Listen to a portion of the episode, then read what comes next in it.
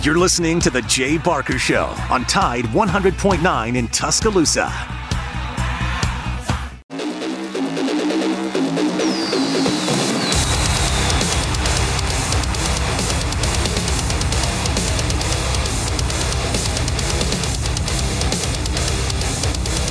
Well, good afternoon on a Monday, and welcome to Big Noon Sports. Lars Anderson, longtime sports writer, Matt Coulter, longtime sports broadcaster. Welcome into the program. I hope everybody had a great Father's Day.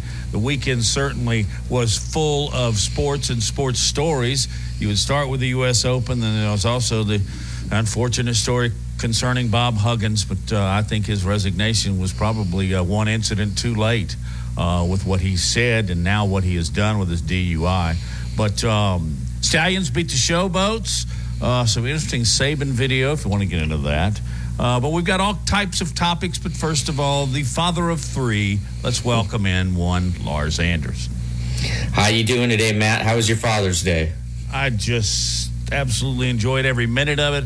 My uh, eldest daughter Jennifer, who lives in Tyler, she and her husband were uh, at Walt Disney World, and I mean literally going on all the rides. They are 35 year old children, and I love it. So I didn't get a chance to see her, just spoke with her, text with her, but I spent the afternoon with my uh, daughter Madison and my son Matt Jr., and we just had a blast sitting around, cooking out, grilling, and. Um, having a cold beverage and watching the U.S. Open. Is that is that what you did, or did you get the kids out and do something? Well, we uh, went to Dunkin' Donuts in the morning, and uh, they love that. Yes, Good yes. start. And um, my eight-year-old Lincoln, I got him to go into cahoots with me. I uh, told Lincoln, who is just starting to play golf, and we're playing a lot, that it sure would be nice if we had a rangefinder and uh, he carried that message to his mom. And lo and behold, what do I get for Father's Day? A rangefinder. so I played. I, I played. The, I gamed the system. I'm, I'm now officially a horrible person. I'm using my kids to get gifts from my ex-wife. No, it's, just- officially you're officially a father now. I mean, that makes you a father. You just get a little bit conniving. I think that's awesome. Um, that- it was very nice of her though, and I, I sent her a long text and thanking her, and and uh, so that that was good. But we had a we had a lot of fun, and you know, hey, a rangefinder just out in the front yard that is hours of fun for the kids, right? just uh, just trying to see how far certain trees are, how far a house is. Uh, it's it's a really nice rangefinder, and you know my ex, and you know that she would only get the best, so uh, I got I got the best.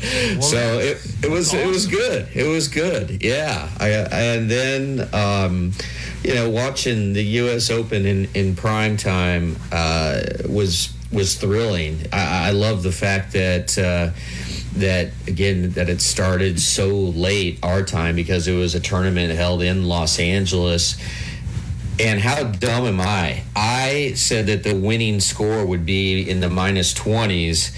Well, you know what happened? The sun came out. And and and they up all the greens. and, it, and they could not stop the ball on the green to save their lives. And uh, and also they they made the whole locations pretty difficult. Um, but uh, really uh, a, a great effort by Wyndham Clark. You know, he's one of those guys that most people, including yours truly, never heard of before. Uh, but he played at Oklahoma State and uh, is close with uh, Rickie Fowler, who he played in the final group with on both uh, Saturday and Sunday. And uh, you know, just his his the background is that he was a teenager when his mom died of breast cancer, and uh, his mom had a, a winner or, or a nickname for his son, and that was Winner. And she always just told him, "Play big, play big," and, and they mentioned this on air a lot. Uh, I believe those were her last words to him. And he's very religious, and uh, and again, he's just making his seventh career uh, start. And then you have the guy who is the seventh career start in a major, I believe. Um, then you, he's going against Rory McIlroy, right? The the sort of the the face of PGA golf. And uh, and and didn't you before we really get into what Wyndham Clark was able to do? Wasn't it strange that Wyndham Clark and Rickie Fowler have the exact same putter?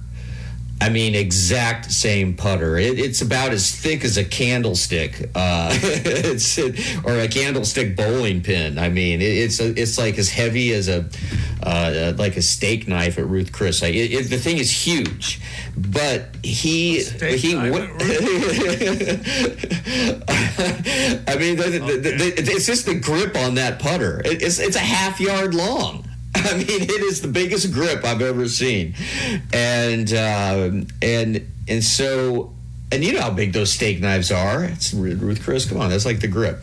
anyway, anyway, s- a lot more swing, sw- swing and a miss on that one. But um, uh, uh, no, the fact that like he uh, he played around with Rickie like a couple months ago and he was just like admiring his his uh, Rickie's putter, and without even telling Rickie, he texted uh, Wyndham Clark did the, the, the their guy at, at Odyssey, and he said, "Make me Rickie's putter." and that's exactly what he did. He made he made a putter for uh, he made a putter for uh, Wyndham Clark that was exactly like Rickie Fowler's, and I mean the specs are exactly the same, which is uh, again I, have never seen that before. Two guys uh, playing in the final group for two days. Um, using the exact same putter. I, I don't know. I just I, I thought that was uh, strange, and um, so I, what did you think? Like Rickie Fowler, I thought this was going to be his time. I really did. I, I thought that he was going to go wire to wire and finally get that major championship. You know, he had fallen out of the top 150 uh, uh, very recently. And he has, uh, but in the last few weeks, a month or so, month and a half, he's come on. His swing has come back, and and you know he's so popular and he really had the gallery, you know, going there for a while. But he just uh, he, he, just couldn't get it together, uh, and couldn't couldn't maintain the level of play that he displayed in, in rounds one, two, and three, and somewhat fell apart yesterday. What, what were your thoughts on on Fowler? Oh, it was hard to watch.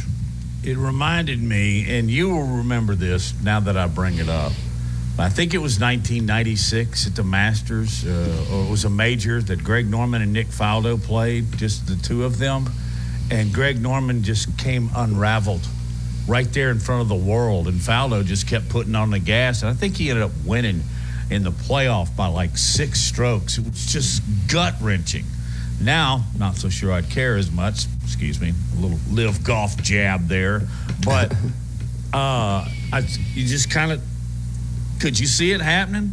I mean, did, did you did you not say, okay, he's about to lose it, and in fact he did. I hated it, but I told myself last night, Lars, in doing some reflection on the tournament, I wasn't going to get into Faldo, excuse me, into Rickie Fowler's failure as much as I was just going to start talking about Wyndham Clark and his mom and how he, you know, he won the tournament. He won it because oh, he stayed solid and he kept his game. And uh, just, I loved watching that certainly more than anybody did watch watching what happened to poor Rickie Fowler. Is he ever, yeah. will he recover from this? Here I am talking about. Yeah, it. yeah, he will. He will. I, I, he'll he'll get that major at some point. I mean, it's hard to imagine, but it's true that Wyndham Clark has more major victories than Rickie Fowler, uh, and also he's won more majors in the last eight years than than um, Roy McIlroy. Uh, those guys, uh, again, they're they're two of the most popular American golfers, and uh, they're just not. Or, I'm sorry, Rory's not American; he's he's Irish, but um, two of the most popular guys on tour. And they just have not been able to perform at the at the majors. And and Wyndham Clark, he was just steady. You know, he, he's he uh, he's like he's low key you know, didn't didn't show much emotion. And even though he's friends with uh, with uh, Rickie Fowler, I mean, he the two really hardly even chatted. I mean, they were just sort of doing their own thing. Um, and, uh, you know, uh, again, like Clark, Wyndham Clark, he went to Oklahoma State and then he transferred to Oregon after his mom passed away in, in 2013.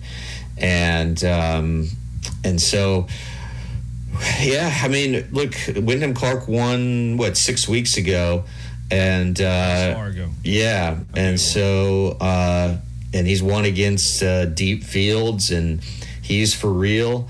Uh, does this mean he'll ever win another major? Mm, probably not, I would say, but you never know. I mean, I, I kind of put him in the group of like Lucas Glover, uh, Scott Simpson, uh, maybe Graham McDowell who went to UAB, Gary Woodland. I, I think he's going to be in that that area that area. But hey, I mean, it's still he'll be an answer to a Jeopardy question one day. But uh, I don't know. I, I, I, I, perhaps this will be his coming out party, but uh, he's a little deep into his his career age wise uh, to really think that he's going to emerge as one of the top players in the world year week in and week out. But you never know, Matt. I want to talk a little bit more about the, the tournament itself and then maybe some of the outlying stories that uh, we bring up on Monday morning quarterbacks here. Well, we're going to do that. Also, uh, I want to get Lars's thoughts on Bob Huggins. Our guest lineup is solid. It's a, it's a solid 70 at LACC. Uh, we will get to that uh, and more as we uh, have bottom of the hour. We'll talk Stallions with Steve Irvine, who is the best I can find as a beat writer on that uh, particular uh, franchise. Uh, as the Stallions won, beat the uh, Showboats uh, by a score 27 to 20. And also, didn't you tell me Andrew Bone was going to be on second hour? Always good to talk to him.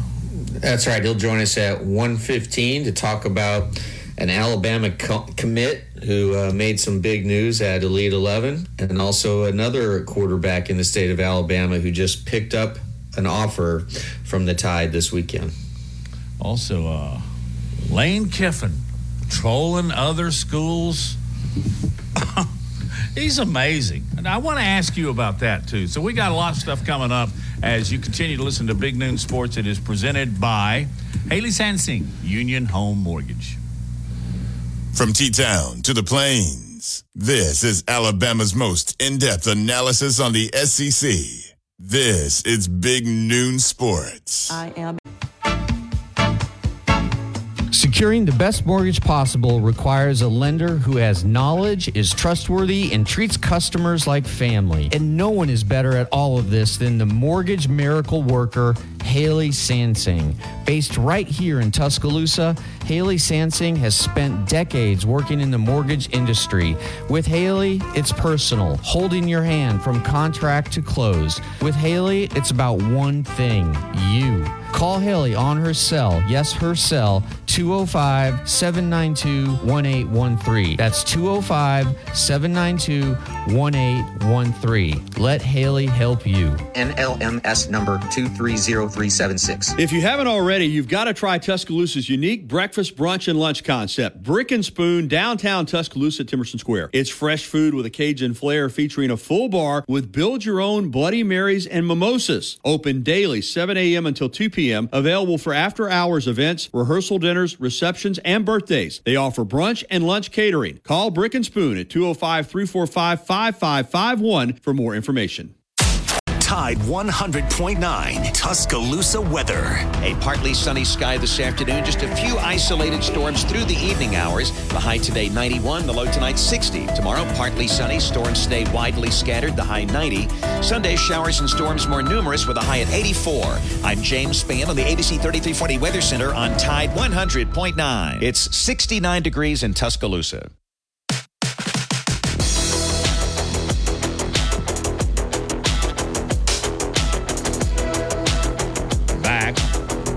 On Big Noon Sports. Lars Anderson, Matt Coulter, Seth Shirey is uh, at the controls once again. You know, the more he plays, the more I like Rory McIlroy. Um, when he talks, he, you know, he speaks the truth, and he admitted that while watching Fowler and Clark finish on 18, he admitted to pulling for, he wanted Wyndham to three putt. Now, he wasn't like actively cheering, cheering, come on, miss it, miss it, miss it. But, you know, he tells the truth. When asked about it, he said, yeah, I was kind of hoping the guy had three putt. People don't say that, do they? Well, of, of course he wants him to three putt. He wants to get in the playoff. Yeah, but it, I mean, but just come right out there and say that's what I wanted.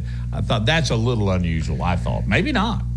Yeah. Um, gosh, Rory just he could not hit a putt yesterday. He he struck the ball so well from tee to green. He had so many opportunities uh, to uh, make a, a slew of birdies but he just couldn't hit anything, and uh, and it was just uh, it was tough tough to watch. Um, but you know, I, I, I absolutely love watching uh, Rory McIlroy. I think he's got the most beautiful swing on tour, um, and uh, and I, I think he's just got to be just just so frustrated that he has not won a major in nine years when he to me he's got more game than anyone on tour and I think by a pretty good margin. He just he just cannot put it all together. You know he he uh, had 16 pars on Sunday. He he uh, eagle or sorry he birdied the first hole.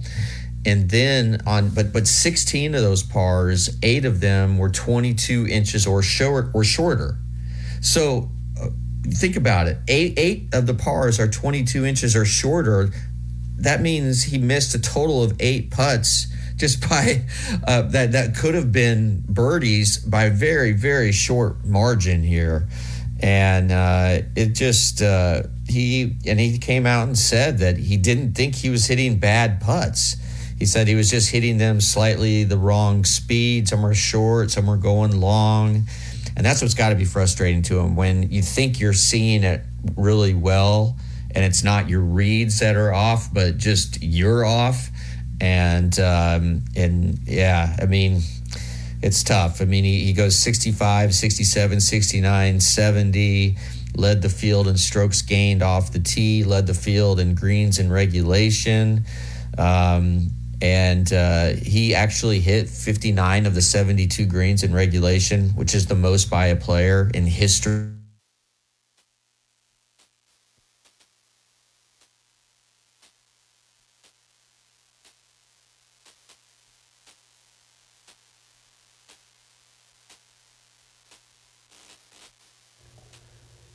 Looks like we lost Lars. We got you, Matt.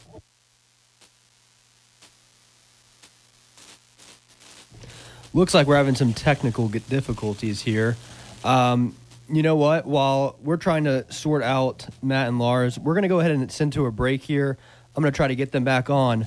Uh, but, you know, in the meantime, you're listening to Big Noon Sports here on Tide 100.9, your home for Alabama Crimson Tide Sports. From T Town to the Plains, this is Alabama's most in depth analysis on the SEC. This is Big Noon Sports. You can host. Securing the best mortgage possible requires a lender who has knowledge, is trustworthy, and treats customers like family. And no one is better at all of this than the mortgage miracle worker, Haley Sansing. Based right here in Tuscaloosa, Haley Sansing has spent decades working in the mortgage industry.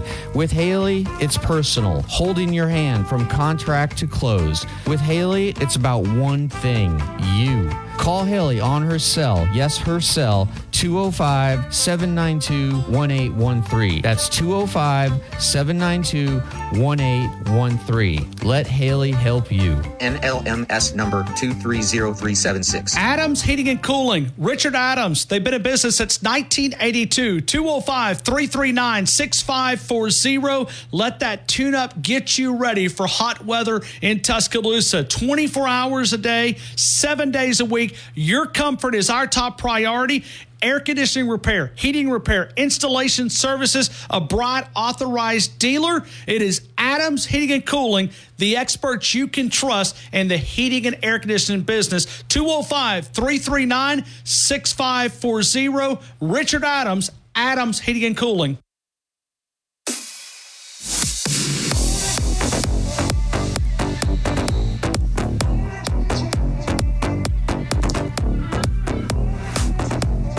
I was talking just a minute ago. We had a little error there. Apologize for that. It, it happens. It's live radio. Uh, we operate without a net, and sometimes the net rips. So, anyway, did it seem to you that the players and caddies conversed more and looked into their yardage books and course notes more often than really any other PG any, any other event I've seen in golf, or did NBC just focus on it? Um, yeah, it seemed like they were definitely double checking yardage. They were uh, pacing it off. Um, there was they were having a lot of discussions, certainly at the green, um, and I think that goes to the speed of the greens, and also on these you know these par fours that are over the, the finishing part, the finishing three par fours are just impossible. They're all over 500 yards. And you need to be pretty precise of where you put your ball on the fairway after your tee shot to have a decent shot into the green. And man, you're going to be hitting like three or four iron uh, into the green. And when you're hitting a club that low with the green so hard, it's almost impossible to get that ball hold. to stop. Yeah, and uh, those are just really, really rough playing conditions, and I and I think that's what you know the tournament organizers, what the USGA was hoping for all along was the for the course to uh, for the course conditions to toughen up, and all they needed was uh, some sunshine, and it, and it certainly did that. And uh, but yeah, it, it, did seem like it. Uh, Wyndham Clark's uh, routine on the green I think if I was his playing partner, it'd drive me insane. Uh, what are you talking because, about playing partner? How about as a viewer? I know it, it, it's, it's like he lines it up, looks like he's ready to putt, and then backs away, and then his then and his and his caddy's right behind him. And then they come up and they do the exact same thing.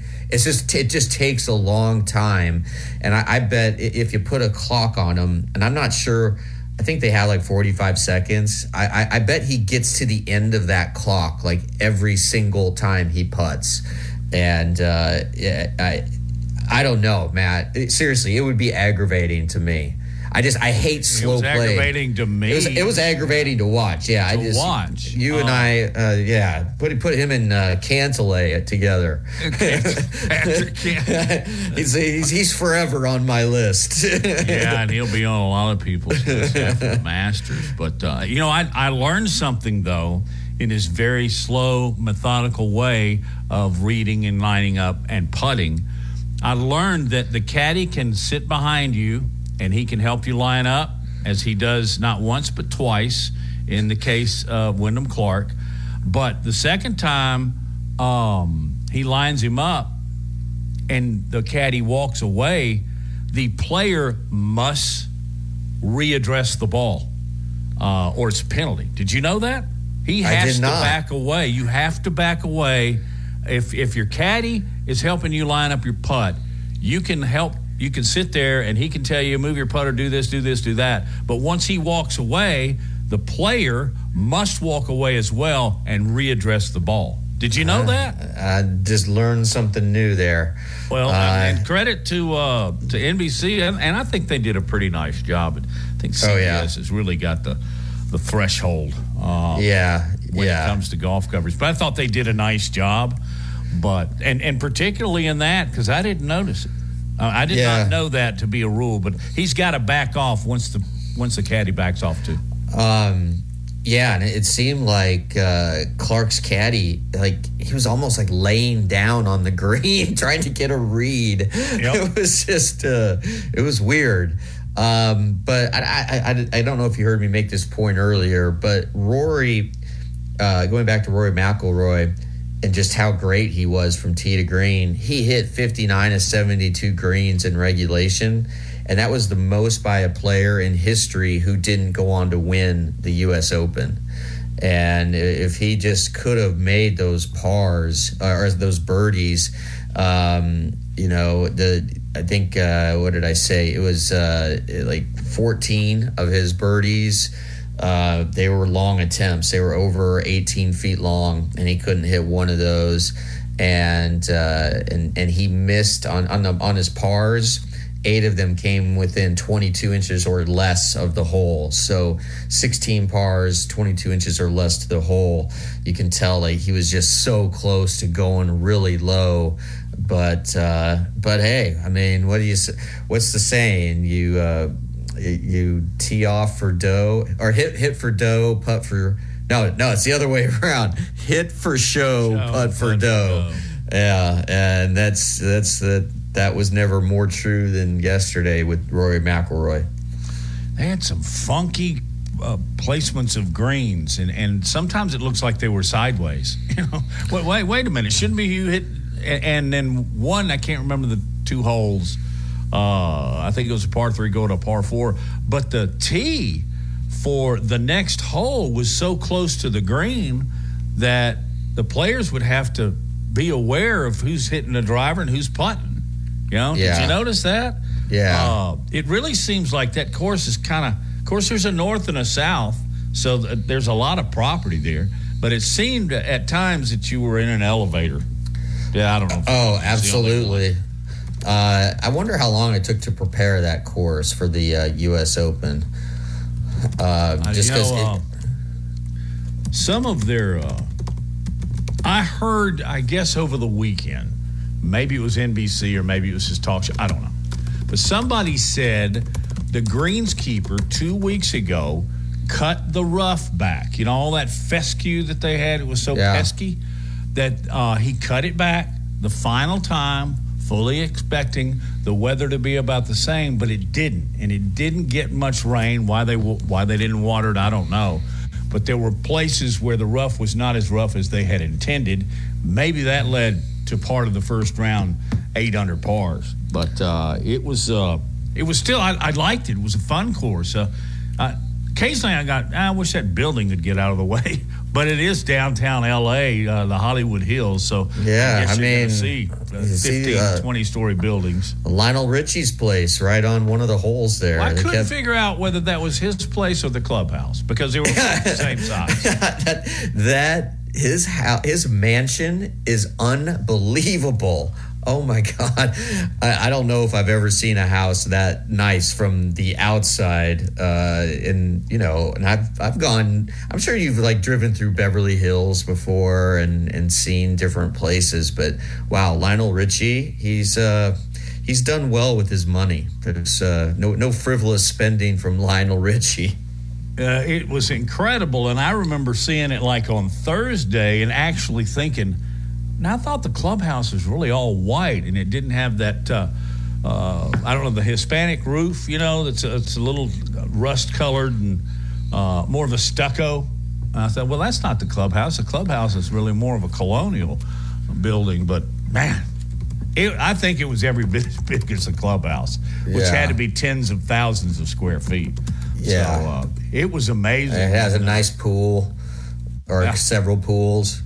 Um, yeah, yeah, and, and the celebrities were out, and uh, it, it it is surprising just like how close that is to downtown LA. Yeah, and uh, it really is a, a muni course, and that's what I love about U.S. Open. You know, played on public courses like that, um, and you know anyone can go play it, but. Um, yeah, He's right there. He was right there next to Sunset Boulevard. I mean, how much more LA can you get? I hey, uh, it's Sunset uh, in Wilshire. Yeah, I mean, it's oh yeah. man, yes, really. Um, our man Steve Irvine is with us. We're going to talk a little stallions and all. Uh, Steve, uh, I know you're a dad, so did you enjoy yesterday? Oh yeah, I had a great time. I had a great time. Just uh, got to relax and spend time with kids and watch the golf tournament, and uh, just uh, yeah, just a real relaxing day. Well, good for you because you're a father in many, many special ways. I won't get into the details of that, but uh, just suffice it to say that uh, you deserve Father's Day as much as anybody I know. Uh, so there, there you have it. So what did you before we start talking about the Stallions, the USFL, and a couple other topics as well? Uh, what did you think of the U.S. Open? You know, you know, I, I liked. I enjoyed. You know what I enjoyed about it was there was a couple greens there. Uh, you know, more than a couple. There were several greens there that were so difficult to hit with with the pin placement that that there was one time I think it was McIlroy, and he hit a shot into it, and he must have been 35 feet away, and and the, the announcer said, "Well, you can't do any better than that." And I'm like, "He's 35 feet away." You know, you're so used to, to, to watching these guys just you know stick it right next to the hole, and and you know it was such a difficult. You know, a lot of these greens are so difficult. I I, I enjoyed it. I thought you know I, I thought it was cool, and I did enjoy just listening. to know. I did enjoy being able to see the, you know, LA in the background and, uh, you know, they're really not even in the background. It was right there and, you know, seeing sunset, you know, and, um, so yeah, it was, uh, I, I thought it was cool. It was fun. Yeah, Steve, you lived out on the West Coast for quite a while. How, how is that course viewed? Do you know Los Angeles Country Club? Is it is it viewed sort of with nostalgia by the locals, or or does it you know, does it get a lot of use? How, what, what, do you know about it? Well, I mean, I, know it's very nostalgic. I, mean, I don't know. I've never been out to it myself, and and you know, I've talked to some people maybe that have played out there, but it, it is a, it's a very nostalgic sort of um, feel when you hear guys talk about it, especially people who really lo- love to golf out there, and, and um, you know, because it, it, it kind of, you know, you sort of, at least when I think of it, I think of, you know, the the the the stars out there playing. You know, and I'm talking about the movie stars. I'm not talking about the, you know, the golf yeah. stars. I mean, you know, that that's kind of the way I think of it, and and the way I think of it when people talk about it. So, so it's a very nostalgic feel, and and and uh, you know, and and I've always heard it's very tough, and and and that type of thing. So. Um, you know, there is uh, it is a um, a revered course among people that live out there. Hey, let's talk Stallions here for a minute. We knew a week ago they're going to be in the playoffs. Now we know who they play. They'll play the Breakers for the third time. But um, Birmingham came back and defeated Memphis, a game in which the Stallions trailed much of the time. But again, it's McGough. And again, yeah. it's Sternberger that may be the two best players in the league. Yeah, absolutely. And that's that's the thing that's been amazing about this is – you know, they trail every week. You know, usually generally they start pretty slow, and and and and like you know, like I said last week, I was talking about last week that, that there's there's plenty of holes in in in their roster right now, and uh, just the um, it's just McGough and you know, and, and obviously Sternberger has been his guy, but Davion Davis had a big game too. Yeah, for him a receiver, he had nine catches, and you know, I think those two guys are are uh, are, are kind of the guys that McGough looks to when uh, you know to bail to bail him out of situations, but you know, I mean, again, if if if anybody gets a vote besides Alex McGough right now, that's not to say like I think McLeod Bethel Thompson of you know the of the Breakers is really probably and, and Mark Thompson, the running back for Houston. I mean, those two guys are deserving of of consideration for MVP, but I I, I don't think there's any doubt that. Uh, you know the guy is, is McGough just you know week after week doing doing what he did this week, and you know really I think it says a lot about him that he played this week. You know, because here's a guy. He's pretty beat up now. He's got you know he's got some aches and pains, and and he had a chance to to go to to uh, Skip Holtz and say, you know, hey, let, let's shut it down this week. Let's let you know give Jalen Morton some time and and you know let, let me just rest. And and he didn't. And he was out there and he was diving around and he was you know he, he hurt his hurt his wrist at one point and and just kept playing. So I think it says a lot about him that he was even out there. Can you give us a preview of uh, the semifinals now that they're set? Uh, you have the Breakers against the Stallions, uh, the Panthers against the Maulers, but just with the, the, the Breakers and the Stallions, would you say that that Birmingham should be a favorite, even just going into the entire playoffs, which uh, are going to be played in Canton, Ohio? Well, yeah, I, I would say they're the favorite, but it's because of the way you know the way they win games. You know, I, I, I do think that as a roster and as, as a complete team, that uh, the Breakers might be the best team. And I've kind of said it all year long that, that you know I think that their roster is tremendous, and and you know they started out they won their first four and kind of seemed to be the team the, the top team in the league, and then they went on a they lost three games in a row where they struggled. McLeod Bethel Thompson was struggling a little bit. And, uh, but you know, I think you know they got a great running back in Wes Hills is probably with Mark Thompson. You know, the top two running backs in the league. They got probably the best group of receivers. You know, Johnny Johnny Dixon and and Jonathan Adams are, are two big time, really good receivers. I think will be in the NFL camp. Sage Surratt is uh, along with Jace Sternberger is, is you know those are the two best tight ends in the league. You know, and and they got a good offensive line. Defensively, uh, Vontae uh, uh, Diggs is um, is probably the best playmaker on defense. He's probably not the best defensive player, or he won't be your defensive MVP. But I mean, he just makes big play after big play.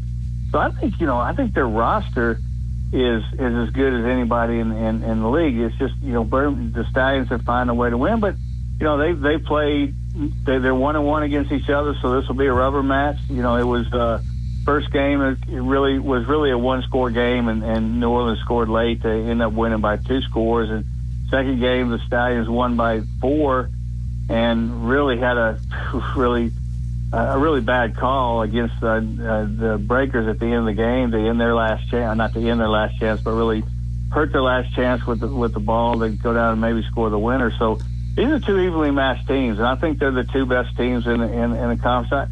I, I, mean, in the league, I think. Um, the other two, I give them a lot of oh, both teams. Uh, you know, Michigan and, and Pittsburgh have really kind of fought through some stuff, and you know, I, I give them a lot of credit for being where they're at. But I think the uh, you know, I, I think the championship comes through uh, Protective Stadium on Sunday.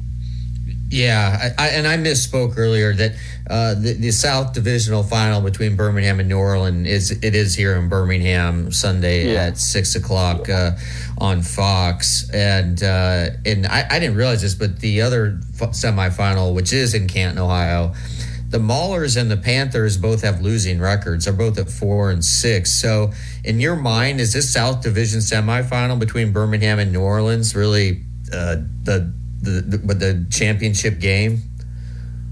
I think it is. I mean, I mean, and, and you know, Lars. I mean, you never know when it gets to that final game if if somebody plays the you know the game of their life or whatever. But I think it's clearly the two best teams uh, playing, you know, in, in this game. And really, honestly, I think the third best team is the Houston Gamblers. I mean, I think you know, I think the best, obviously, the best ball was played in the, in, in the South this in the South this year, but I think, yeah, I think you're looking at the winner of this game being the the team that's you know certainly the big favorite to, to win it, and uh, and you know and I think they will. I, again, I give those other two teams credit for fighting through some things. You know, you Pittsburgh started real slow and uh, and really really has played well. Pittsburgh is pretty good defensively.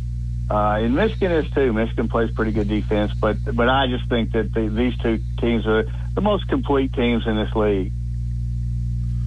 I heard the announcers during the Stallions game something, and I was kind of passing through the room, so I, I think I got the gist of this, but seemed to me like they were talking about Todd Haley. He's the mm-hmm. head coach of Memphis, and mm-hmm. that he didn't appreciate Birmingham hanging it on them last game. I mean, what, didn't they win forty-five to two? It was forty-two to two, yeah. Forty-two, and, and I'm thinking, well, wait a minute isn't margin of victory a part of the playoff picture if it comes down to tiebreakers? Uh, can you clear any of that up, or did I just mishear? no, you're absolutely right. That happened.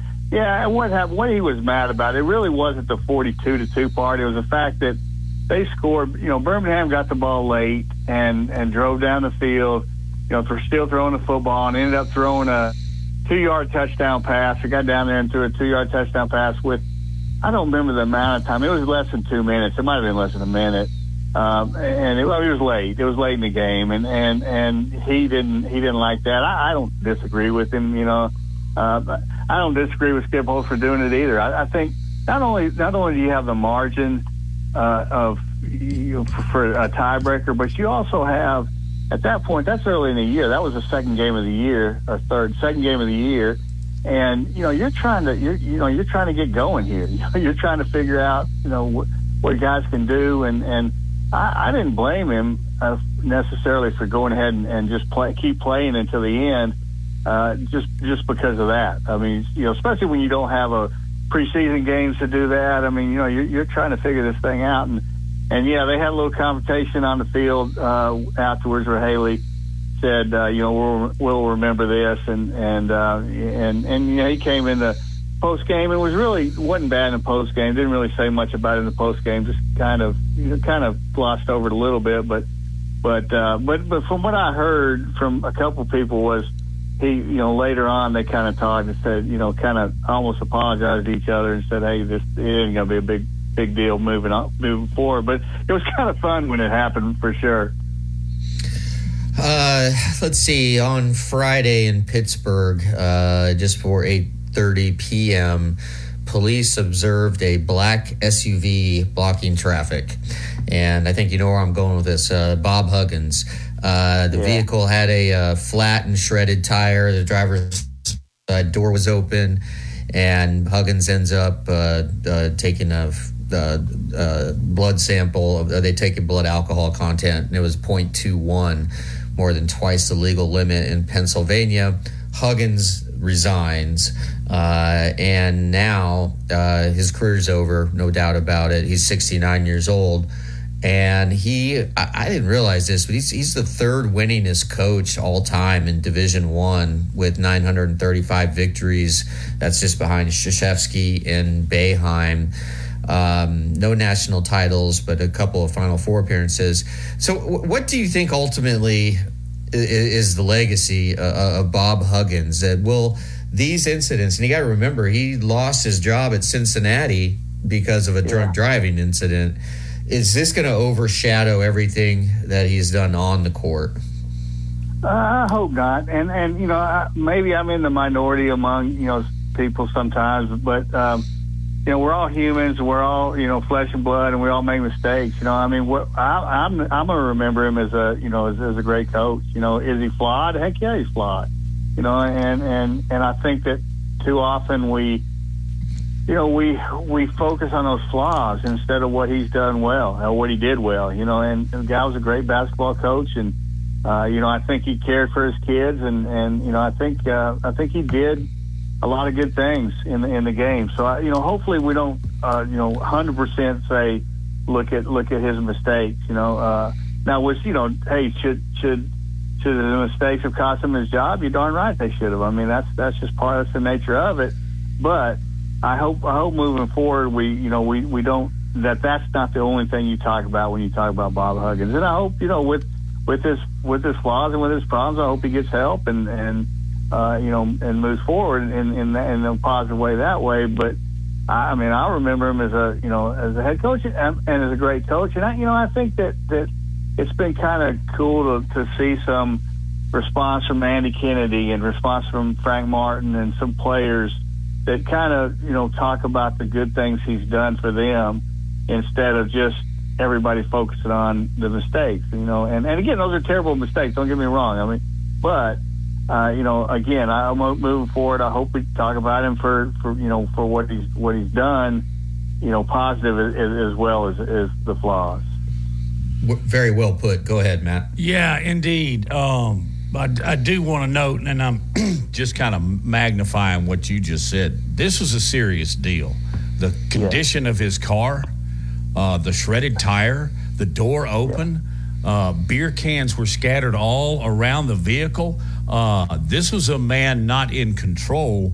And I want to, I, I do want to kind of make sure that we're, we're all real straight on that. That was dumb. He lost his job. He should have. I'm not so sure he didn't already have a pretty big asterisk beside his name anyway uh, for what he did uh, on air a couple three weeks ago. Right. When, um, right. Yeah. He used what is considered to be uh, Lars. You're the, you guys are the wordsmith. Uh, it was uh, It was a uh, it was a, a degrading slur. term. Yeah, Yeah. yes. Uh, right, yeah. Yeah. A slur towards uh, Yeah. homosexuals, and um, I, he already kind of had an asterisk beside it. But I do think, as Steve said, you do need to point out. What'd you say? 935 wins. Crap! I didn't know he was the third winningest. Yeah, I know. It's really he's really had a long, uh, successful career, and uh, y- yeah, I, I, I'm I'm with Steve. I hope that this doesn't uh, overshadow what he's done on the court.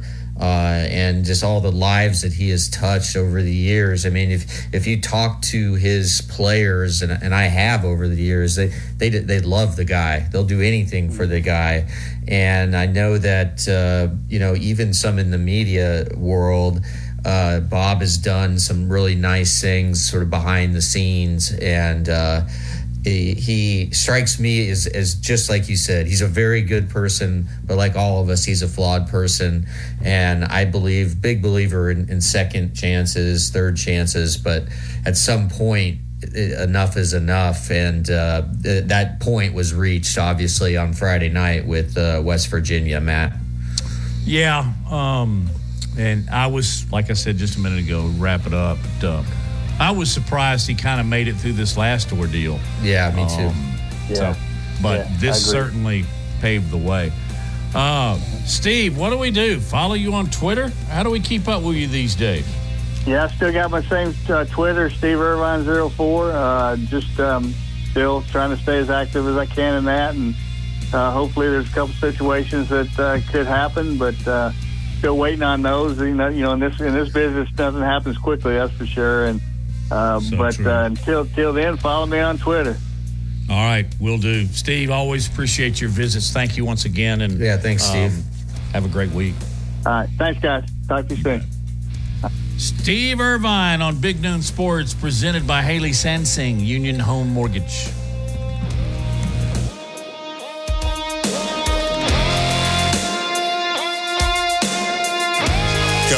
SEC sports like kudzu on the roadside. This is Big Noon Sports. Connecting one mental health. Mark's Mart, downtown Northport for now four years. When you want to dominate the grill today or any day, you'll find the great steaks. You'll find the great entrees, things that you will not find any other place, including the Double J milk that's made right here in West Alabama. You'll find it at Mark's Mart Selma, Alabama since 1978. We celebrate now four years in downtown Northport under that Roll Tide Bridge chicken entrees, steak entrees. You'll find the fresh vegetables, the Wonder Roast chicken. Go see our friends, home of the chicken swirl since 1978. Mark's Mart, downtown Northport.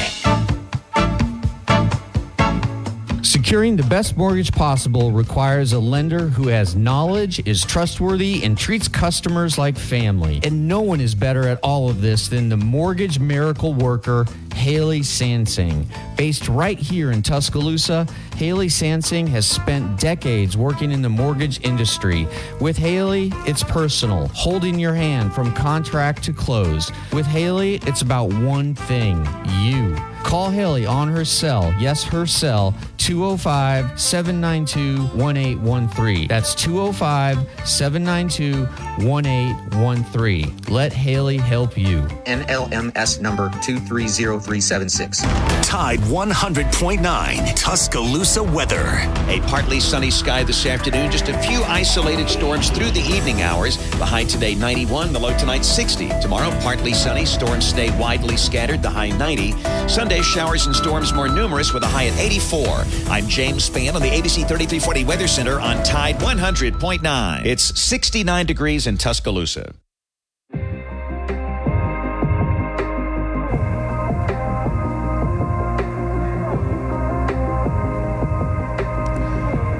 Back on Big Noon Sports, presented by Haley Sansing, Union Home Mortgage. Appreciate that very much. Hope everybody had a great Father's Day weekend. Here's another story that popped up midway through the weekend. Didn't give you any advance notice on this one, Lars, but I'm assuming you saw that former South Alabama player and hero of the 2011 National League Championship. In fact, he was the MVP, and uh, then he was the MVP of the World Series. Uh, I would kind of call him a flash because he just had a, an incredible month and two series, but he was a World Series MVP. But David Freese was um, not nominated. I mean, he's on the ballot. I mean, he was voted to be a member of the Cardinals Hall of Fame. And when you start thinking about Gibson and Brock and Musial uh, and Wee Willie Keeler, remember that one, Lars? Did you have his baseball card? Uh, No. But you, you start thinking about those guys, uh, and he turned it down. He just he felt like he wasn't worthy.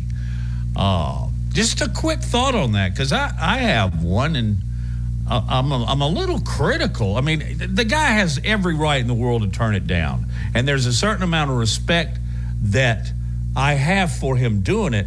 But the other side of it is that man, the Cardinals, the St. Louis Cardinals, the second best baseball franchise in the history of baseball.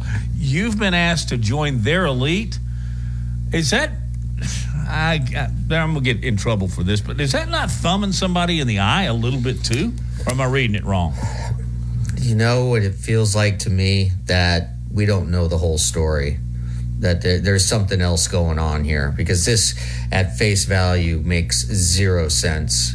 Uh, guys don't turn down offers to go into the Hall of Fame in a very public forum uh, because they feel like that they're not worthy. That that just doesn't happen. And so, my reporter instinct in me tells me that we're not getting the full picture has not been painted for us, and uh, maybe we'll find out about it one day, or or maybe it is, and and my instinct is off, but uh, I, I don't I don't understand this at all.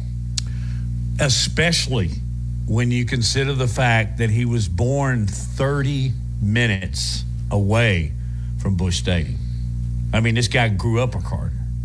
That makes Yeah, it even I mean, more and- difficult to understand and- why he would turn it down. And the thing is, like, he, he became a, a World Series legend in 2011, right? He hits a game time triple to keep the Cardinals season alive with two outs in the bottom of the ninth of game six against the uh, Texas Rangers.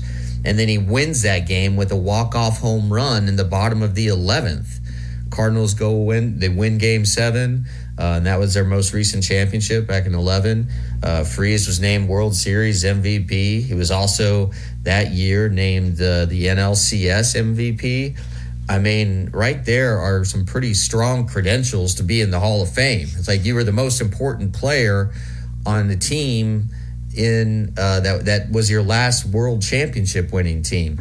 So again, this doesn't make sense to me, uh, and uh, it it may, again I, I could be wrong, but uh, something. So that little that little voice inside, right? That that It's tells called you your gut, your instinct. You said tells- instinct, but- Yeah, that tells you that something's a little off here. Yeah, you're like Leroy Jethro Gibbs on uh, NCIS. You just got a gut feeling, and usually your gut is right. So I, I tend to think the way you do. I do remember, however, that uh, during the course of uh, his heroics, uh, he was really a humble guy. It's almost like he didn't even want to talk to anybody. So maybe it truly is something that he's just so humble that he just doesn't think in the world word of Garth and whatever it is that he's not worthy. So I I, I guess that could be the case, but uh, that little birdie's sitting on my shoulder too, Lars. If that makes you feel any any better about it. Yeah. Yeah. Uh, wow, that reference was deep in the 90s, by the way. Oh, it. the we're not worthy. yeah. It's one thing I can do on this show, Lars, better than anybody associated. I can show my age. and that's really, Um, golly, I think I was like 40 when that was coming out. So, uh, yeah, I, got, I didn't think about it being that long ago that there are, uh, that there was- students driving around Tuscaloosa going, what is that old man saying? we're not worthy. What is this we're not worthy stuff? But, uh, yeah, that's uh, Garth and Garth and uh, I can't remember the other guy who was. Uh, Is that- didn't they do a was, couple of movies and they were Yes. pretty funny? They singing Bohemian Wayne, Rhapsody. Wayne, Wayne's World. Yeah, Wayne's Wayne. World. Dana Carvey. Yeah. yeah, and uh, I just to just dive even deeper and run off more young Gen X, Gen Z uh, listeners. Uh, that Aerosmith was on Wayne's World once, and uh, the roadie was Tom Hanks. It's one of the most hysterical bits I've ever seen uh, on Saturday Night Live. Which, uh, well, when and I uh, turned on Saturday Night Live Saturday night, obviously, and I knew one cast member. Yeah. It's, And I didn't uh, know the artist, or I didn't know who the host was. Never heard of him. Hey, on the other side, let's talk about Julian Sayin and what his weekend was like. Future Alabama quarterback had a big, big weekend out in uh, California when we get back. Yeah, and another quarterback's in the news. Austin Simmons asked Lane Kiffin about it. Ask Florida about it. You're listening to Big Noon Sports, presented by Haley Sansing Union Home Mortgage.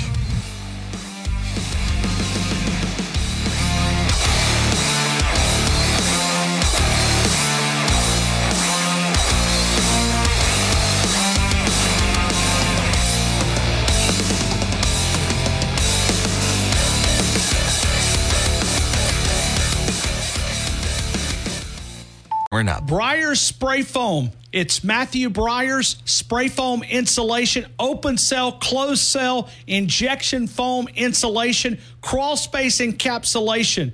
If you want to save some money on your power bill, you'll find Briar Spray Foam. Protect that investment. Dedicated spray foam insulation pros of Tuscaloosa County. You can read more about it, including some great reviews. BriarSprayFoam.com. Find him on Facebook. 205 546 8319. 205 546 8319. Let Matthew Briers come out, do a free quote and evaluation. It's Briers Spray Foam. We save between 60 and $90 every single month on our power bill because we chose to let Matthew Briers and Briers Spray Foam come out and protect our investment. Briers Spray Foam. Securing the best mortgage possible requires a lender who has knowledge, is trustworthy, and treats customers like family. And no one is better at all of this than the mortgage miracle worker, Haley Sansing. Based right here in Tuscaloosa, Haley Sansing has spent decades working in the mortgage industry. With Haley, it's personal, holding your hand from contract to close. With Haley, it's about one thing you. Call Haley on her cell, yes, her cell, 205 792 1813. That's 205 792 1813. Let Haley help you. NMLS number 230376. A Town Square Media Station. WTUG HD2 Northport. And W265CG Tuscaloosa. Tide 100.9. And streaming on the Tide 100.9 app.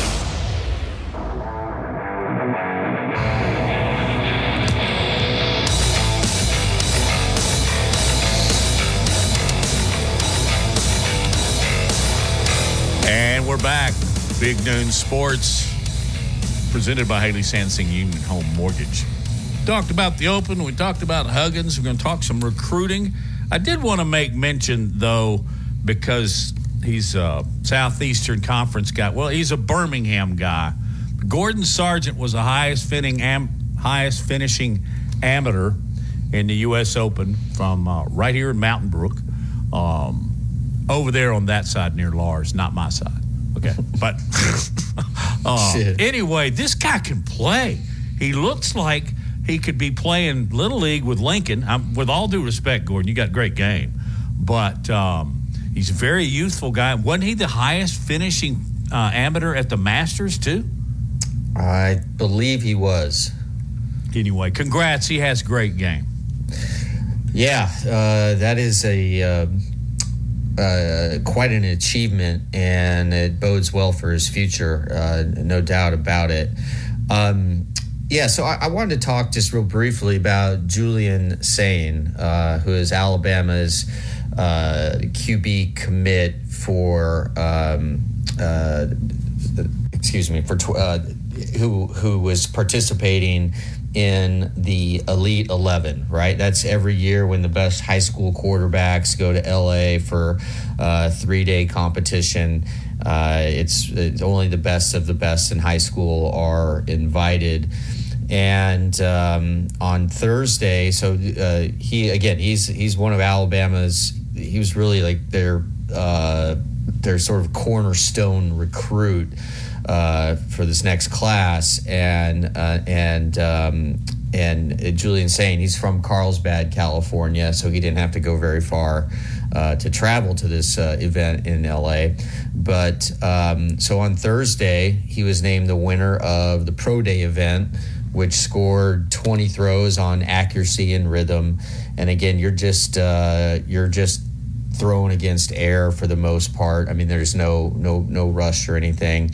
And then on Friday, he was named the overall MVP of the event, and uh, he uh, uh, just really impressed the the the, the various uh, recruiting scouts who were there. Um, and uh, and the the past winners of this uh, event who were named MVP of Elite Eleven include Caleb Williams, reigning national uh, or reigning Heisman Trophy winner, uh, C.J. Stroud, and uh, Spencer Rattler, our guy Spencer Rattler. Uh, so I think Alabama should feel really good about him because again he earned such really good he earned really good reviews from a lot of different people. Uh, one person called him the alpha dog of the 20 different uh, uh, quarterbacks who were there. And uh, those guys tend to have pretty big personalities. And uh, a lot of people were comparing him again to D- uh, Dylan Raiola, right? There's and these two guys are going to be linked, I think, for a long time because Raiola is is considered the number one overall quarterback in this uh, class, uh, 2024, and uh, and and and uh, Sayin is considered the the second, uh, sort of number two, and uh, and and as we know, Raiola is going to Georgia, Sayin going to Alabama. And so these two are going to be facing off, uh, you know, for years to come, most likely. And uh, and and he really, uh, Julian Sayin, sort of cemented himself as the top quarterback on the West Coast. And um, last year, let's see, he committed to the Tiger uh, to uh, Alabama on November second. And last uh, fall, he completed 163 at 245 uh, 2,700 yards, 27 touchdowns. He's he's really more of a of a pocket passer than what uh, Alabama than than uh, than he, he's a pocket passer basically. Let's just put it that way, and uh, and so he is. He's performing really well, and it, it certainly should give Alabama fans uh, reason to be optimistic about the future. I don't know if you've been following this at all, but I wanted to, Yeah. I wanted to sort of set this up because we're going to have Andrew Bone on, our recruiting expert, uh, here in about ten minutes, and I really want. Andrew to do a deep dive for us into uh, Julian Sayin and just what his ceiling is and how good he could be at Alabama. Well, and Ole Miss is celebrating, and if you don't believe me, just follow Lane Kiffin on Twitter. Austin Simmons, one of the top ranked quarterbacks. By the way, he has a 5.34 GPA. That's uh man, that's a lot of extra credit. Um five point I mean a four is the best you can do, right? How do you get a five point three four? I guess it's, ca- it's called grade. It's called grade inflation. Yeah. Yes. Uh, uh, yeah, truly. Uh, but anyway, he was committed to Florida. He flipped, and man, Lane Kiffin does not hold back. In fact, that was one of uh, his tweets: "Was I won't back down." The Tom Petty song, and that is traditionally played uh, as they enter the fourth quarter. But um, this kid's something special too. And uh, he committed, or I guess decommitted, then committed to Ole Miss. He's going to play for Kiffin. Um, and hey, good for Kiffin, good for Ole Miss. Uh, if I were a quarterback coming out, he might be one of the guys I'd really want to play with. But Yeah. uh, I, I also think, you know, I'm I'm really one starting to wonder, and man, Florida fans are right now. Even after a year, is Billy Napier the guy? Yeah, I don't know. Um, this is a big hit uh, for uh, for Napier and and uh, Florida. You're right. And what's interesting is that he originally joined the Gators and he committed in April as a member of the class of 2025, and now. He's coming to college two years early, not one year, but two Andrew's years. going to have to straighten that out for me because I don't know how you can. He bunch don't of know that online courses. Is that what he Uh, did? Or yeah, yeah, I, yeah. I don't know either. Um, so he's and now he's going to be in the class of 2023. And what would I mean? What is he? 16 years old? I, I, I don't know. I, I would have to, I'd have to learn a little bit more about him. Um, but uh, yeah, I mean, last year he. Uh, he broke uh, Anquan Boldin's school record uh, for most passing yards in a season. Remember, Bolden went on to play for Florida State as a wide receiver. Yeah. Um, and he, he's 6'3, 200. Um, he's transferred a couple times in high school. Uh, so maybe that's why he, uh, maybe that's why he has I don't know. That's why he's graduating so early. And oh, I get it now. Okay, he was homeschooled and he finished high school at age 16 via online courses and he's already completed 15 college credits as of this coming August. So his mom must have been a pretty easy grader. no, I'm kidding. Uh, he was he was taking he was taking online classes and he was just uh, obviously tearing it up online. Um, He's yeah, gonna be a I- I- I- sophomore when he enrolls. yeah, yeah. In, in, acad- of, in, in academic standing, uh, I've got, yeah, I, I, I've got thoughts on homeschooling, but I'll leave them to myself. How about that? Oh, I don't know. you know, we are in that period of time before we get in a few weeks to be SEC Media Days, and we'll be full on. I'm going to find a day. In fact, I'm making a note to myself. Ask the segment on homeschooling. Lars about well, uh, we're not going to go there, but I bet you and I have similar thoughts in that area. Uh, by the way, aren't all children homeschooled in some ways? Absolutely. Yeah. What you learn there better be more than what you learn in a classroom. Yeah. Uh, probably, uh, yeah, I think that that's a pretty safe statement. Anyway, there's a picture on Twitter. uh, there's Kiffin with his uh, with his visor, Ole Miss, Ole Miss shirt, and I think his left hand he has an Ole Miss helmet. By the way, they're so good looking with that blue and red. Yeah. And um, then on the other side, he has a ga- a little bitty gator. I think it's probably not real. Uh, I wouldn't hold one, but he's holding it up one side, Ole Miss on the other, and he's just burying the Gators in that. And I guess in this case, it's Billy Napier, and that's trouble for Napier, as we just talked. Yeah, and and, the, and what's even more troubling is that uh, this quarterback, he Austin Simmons, the reason he decided to change schools, and he said this on uh, the Coach Me Coach podcast. Um, he just said that he had a great connection with Lane Kiffin and also with uh, Charlie Weis Jr., who's the uh, offensive coordinator and son of Charlie Weis, uh, former Notre Dame head coach.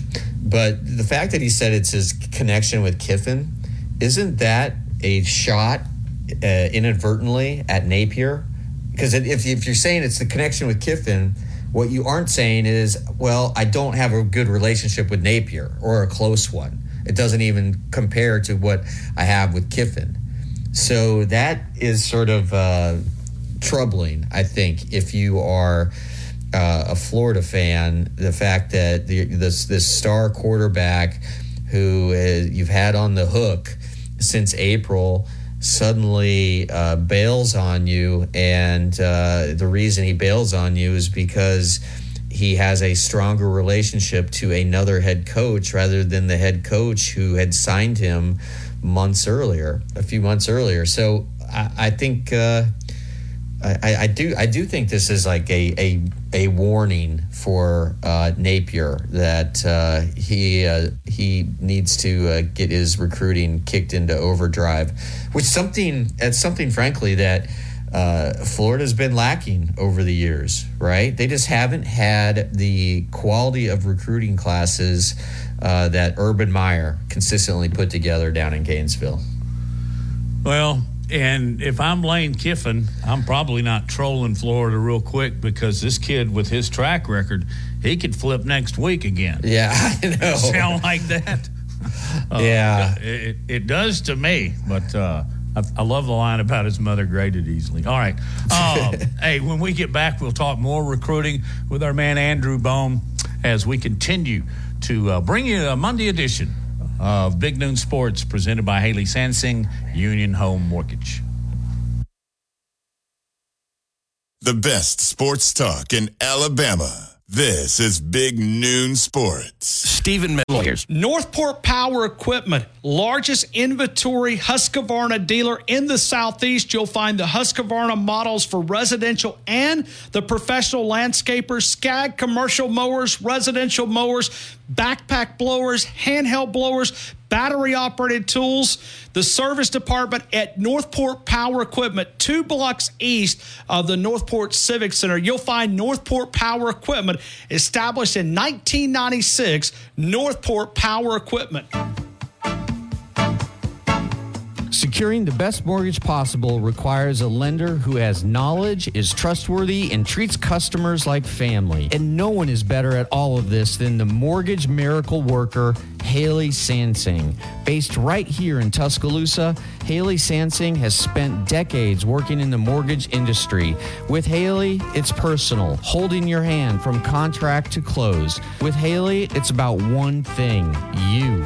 Call Haley on her cell, yes, her cell, 205 792 1813. That's 205 792 1813. Let Haley help you. NMLS number 230376. Tide 100.9 Tuscaloosa weather.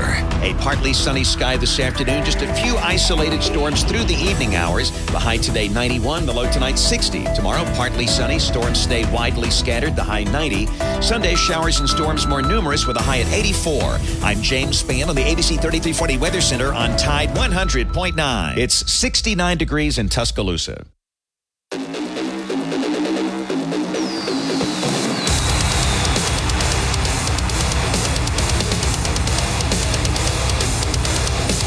Big Noon Sports, joined now by Mr. Recruiting Guy Knows All.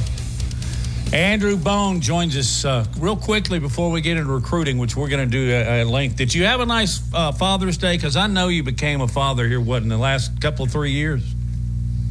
Yeah, yeah. Thanks for asking. Yeah, it was a uh, great Father's Day. My son, he's about to, uh, he'll be two here in the next uh, month and a half, which is crazy to think about. And we'll have a, have a little girl here here in the fall. Oh, really? Wow, congrats. I'm not sure we knew that. Congrats. Yeah, it's pretty, uh, pretty intimidating. I warned you, but okay. I tell you what, little girls are trouble, man. They will steal your heart and then they'll break it when they get to be about 14 or 15. Uh, but uh, no, it's all good. Uh, the wonders of parenthood are just awesome, and we all three know that. Um, hey, I'm going to start with my quarterback question, and then we're going to go to Lars for his quarterback question. But Austin Simmons um, flipped. We all saw it on Twitter. And is there some way he's going to move up in eligibility from his graduation from 25 to 23? You got to explain that to me. well, that's the plan. Uh, you know, that's something that you know he is going to try to do at least. I don't think it's you know 100 percent a done deal, but you know, with the ability to be able to take a lot of online courses and, and get those passed, you know, he's going to be doing that. You know, really over the over the summer, and then you know when he gets home from school in the fall, be also taking uh, you know some extra online courses and you know, if the NCAA approves it, obviously there's going to have to be a, um, you know, they're going to have to go through the NCAA clearinghouse for all of that and make sure everything is um, copacetic. But I, I certainly think that you know that is the plan as of right now, and, and you know we don't really see a lot of.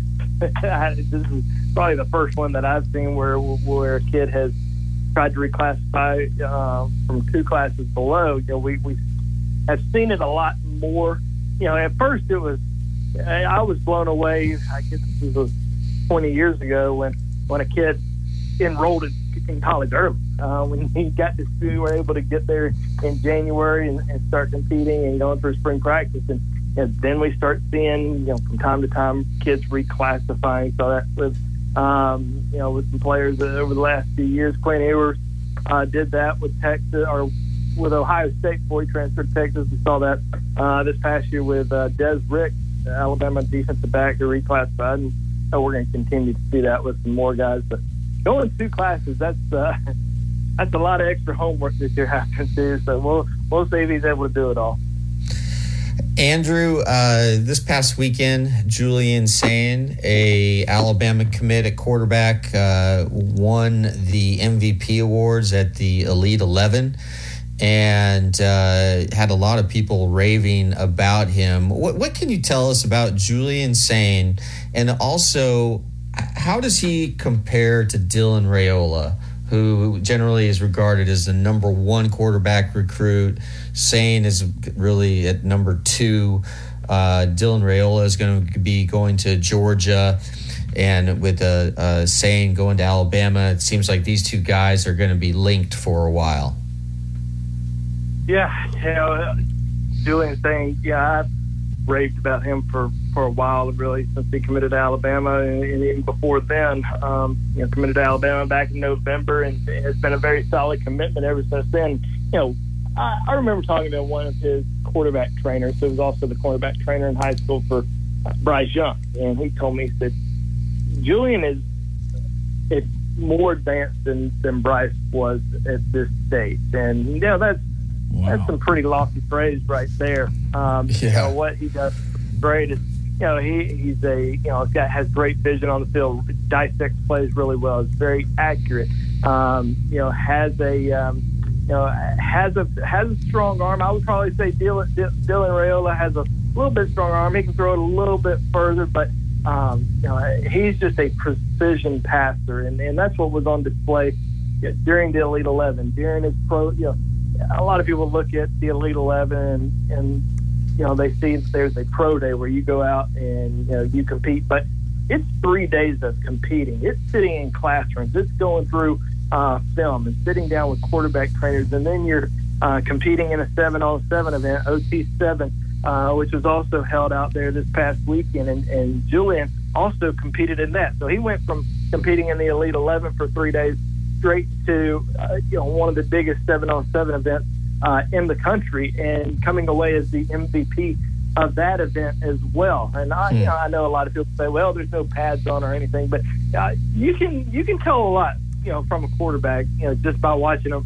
you know, out there working and competing. And you know, I think he's, you know, he, he's got it in his uh, in his head. That's what you're really looking for. You know, what's between the ears and these quarterbacks. Obviously, got a little bit of size. You know, not really big. Not you know, he's not one of these six foot three, 225 pound quarterbacks. He's six foot one. You know, right at about 195 pounds. Uh, and he's gotten a little bit bigger. Uh, you know, last fall, I think he was in that, you know, 180, 185 range. Now he's gotten a little bit more weight to him. Uh, gotten a little bit thicker. So, you know, this is a kid who is completely focused and is also excited about getting to Tuscaloosa in January. He's going to enroll early and, um, and start. And he's also not thinking, I think the biggest thing is, you know, like a lot of these kids, you know, they take a lot of visits still after they commit uh, Julian's really locked in with Alabama. I, you know, even with the coaching changes that we saw earlier this year on the offensive side of the ball, coordinators, um, you know, he, he never, you know, blinked an eyelid. He was uh, always very uh, solid with Alabama, and know, he's been out there recruiting others to Alabama as well. If I could follow up just really quick, did Alabama target him, Julian Sayin, over Raiola, or did they just, uh, or did, or did they go after both of them? Well, there was probably you know three, four quarterbacks last summer that they that they really liked.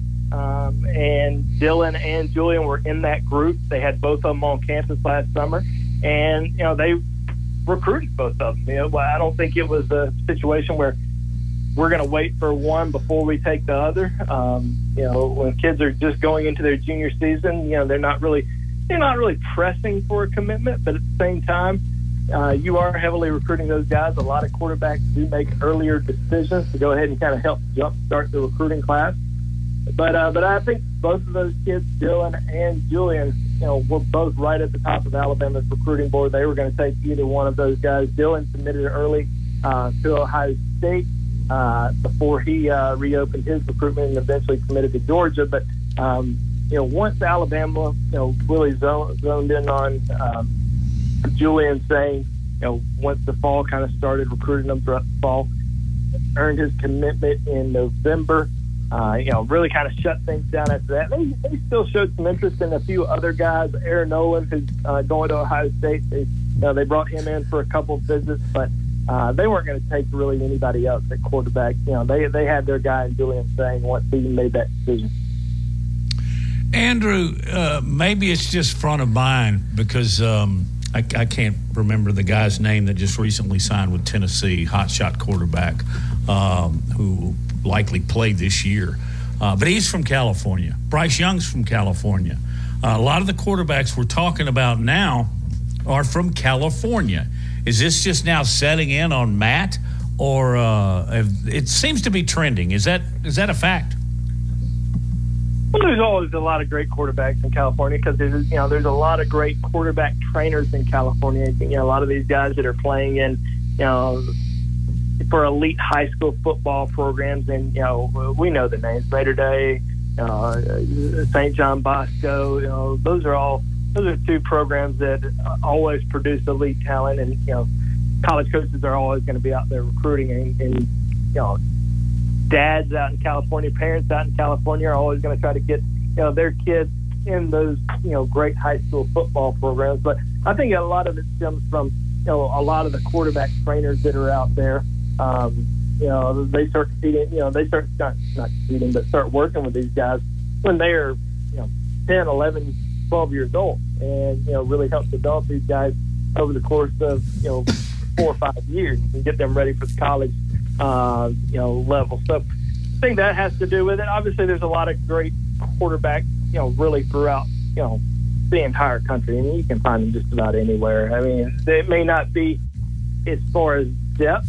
You know, state of California might produce you know 30 Division One quarterbacks each year, whereas you know you go to the state of Alabama, there might be you know four or five guys, but there's still guys in you know, a lot of these states in Alabama, Georgia, you know Tennessee, USC, whoever it may be. They're going to go you know try to find the best quarterback possible, regardless of which state it is.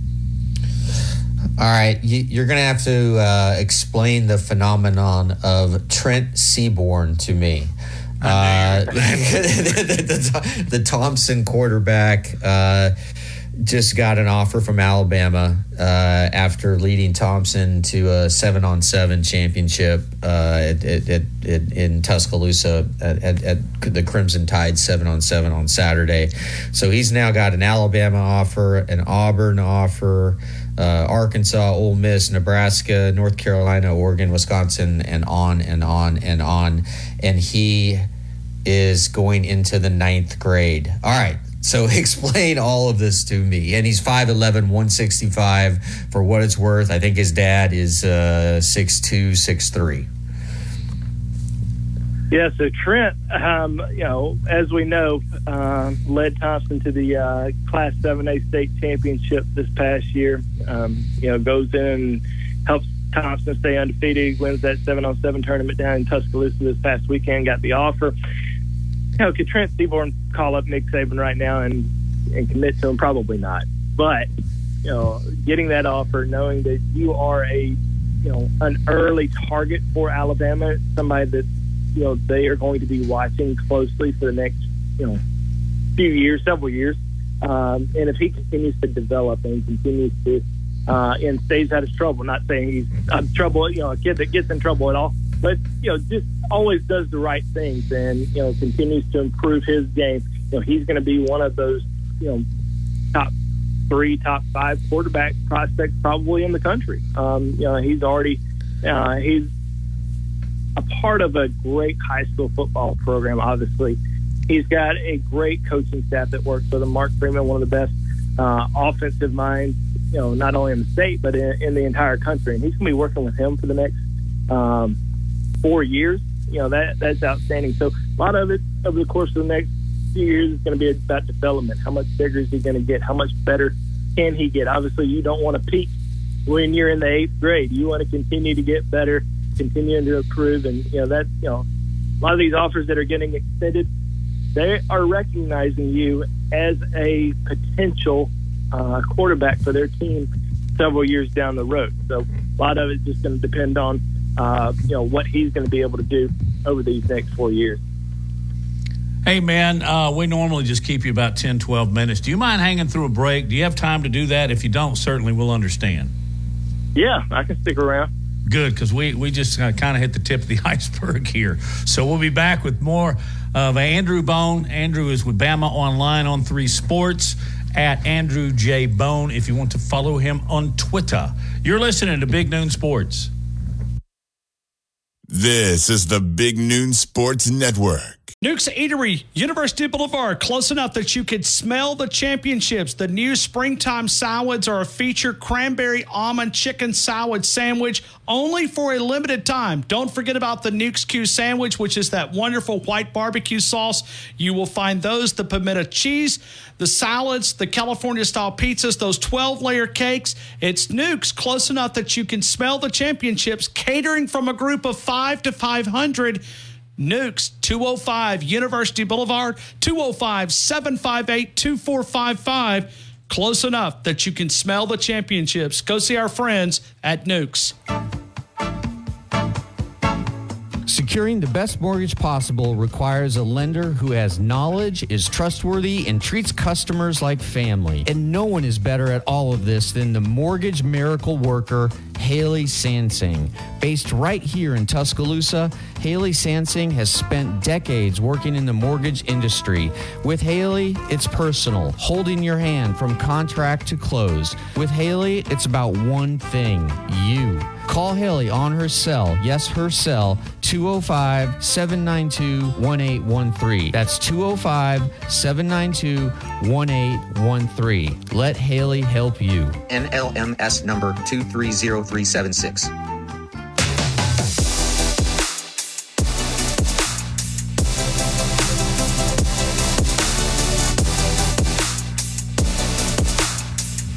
On Big Noon Sports, presented by Haley Sansing Union Home Mortgage. Our guest is Andrew Bone. Um, Andrew, who is on the horizon? Uh, who is within Alabama's grasp? Uh, name a couple, three players that we'll be hearing commitments from here in the very near future.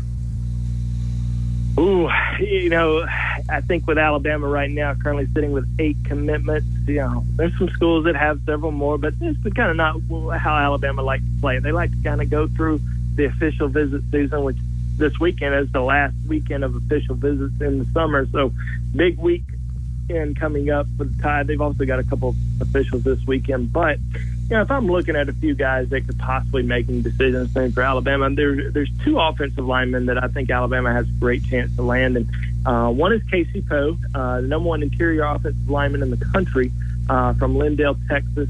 He's going to be in for an official visit uh, this weekend. Now, he's going to make a decision in early July. Uh, he's taking a lot of visits this month Oklahoma, Auburn, uh, Texas Tech. But so in the end, I, I think Alabama's got a great chance because he's visited Alabama. This will be the fourth or fifth time family are Alabama fans. Uh, Dad's a big Alabama fan, and this is a big visit for him coming up this weekend. So that's somebody that we're going to be watching closely. Another one, uh, this is an in-state target, uh, and it's William Sanders. He's out of Brookwood High School. Earned an offer from Alabama a couple weeks ago uh, at Tides camp. Uh, Alabama had just recently picked up a, another interior offensive lineman, uh, Joseph Ionata uh, from Clearwater, Florida. They offered William Sanders the same day, interior lineman, kind of you know, more of a, of a guard rather than a center. But uh, I think there's a good chance that he ends up in Alabama's class before too long. And I'll stick in state. Uh, another in state player that just came off an official visit to Alabama is Demarcus Riddick. Now, Riddick's not going to make a final decision until late July, but he just uh, has taken his three officials this month Alabama, Auburn, and Georgia, with Alabama getting that last visit. Alabama, in my opinion, is sitting in a really good spot. He's a Georgia commitment, been committed to Georgia for a long time. Uh, but you know, this has kind of been Alabama. Alabama's really had the momentum for him, you know, really ever since the spring. It's a big position of need inside linebacker. Uh, they treated him as a top priority.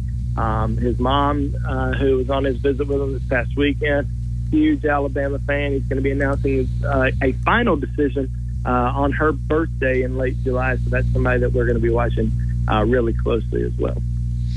Andrew, of the eight current commits in the class of 2024, Alabama has two wide receivers.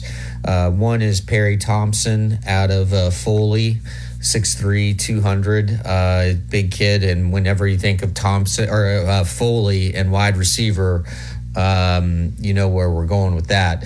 But uh, and and then Rico Scott out of uh, Harrisburg, Pennsylvania, six foot one eighty five. What can you tell us uh, about these two wide receivers and is is wide receiver? Uh, it, it certainly appears to be a position of emphasis in this class of twenty twenty four.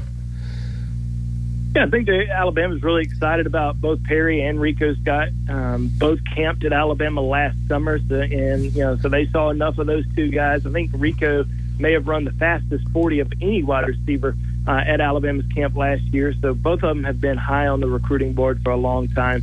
Uh, Rico came in for his official visit last weekend. Uh, you know, had a great time. Has really kind of shut things down, not taking any other visits, and um, I think he's going to er- early enroll as well.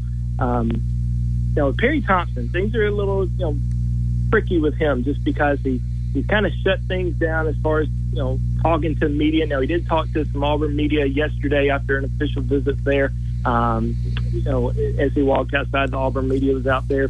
He was able to talk to those guys and you know really kind of told them that uh, it's uh, kind of a toss up between Alabama and Auburn right now. I'm not sure, you know, really which way it's going to go. I know Alabama felt that they were in a great spot with him after the official visit uh, a few weeks ago in Tuscaloosa. He's always kind of come across as uh, him being a solid commitment, but at the same time has visited Auburn three or four times in the last you know two months, and you know, Auburn is going all in on uh, you know making sure he feels like a top priority down there. So know if he were to flip, it would shock me. Um, I think they've done a good job, but at the same time, he's given us as far as you know his words and actions hasn't really given us a reason to think that he's about to flip. So we'll see what happens there. I think he's going to make a final decision sometime in, in July. But you know, those are the two Alabama wide receiver commits right now. I think they would like to add another one or two. Amari Jefferson, uh, who's a Tennessee baseball commit out of the Baylor School in Chattanooga,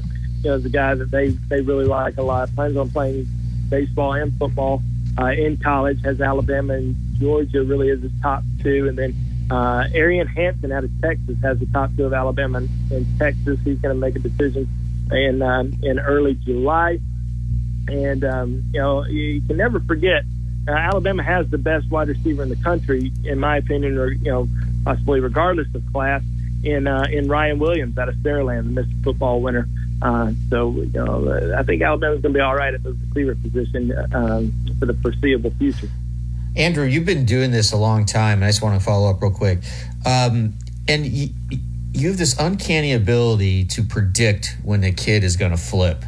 Uh, I, I mean, I, I seriously, you've you've you've told me like 20 different kids over the years and they all end up flipping what what is it what characteristic or what uh, signal do they send that you are able to interpret as uh-oh this kid may not uh, be as firm in in his commitment as we once thought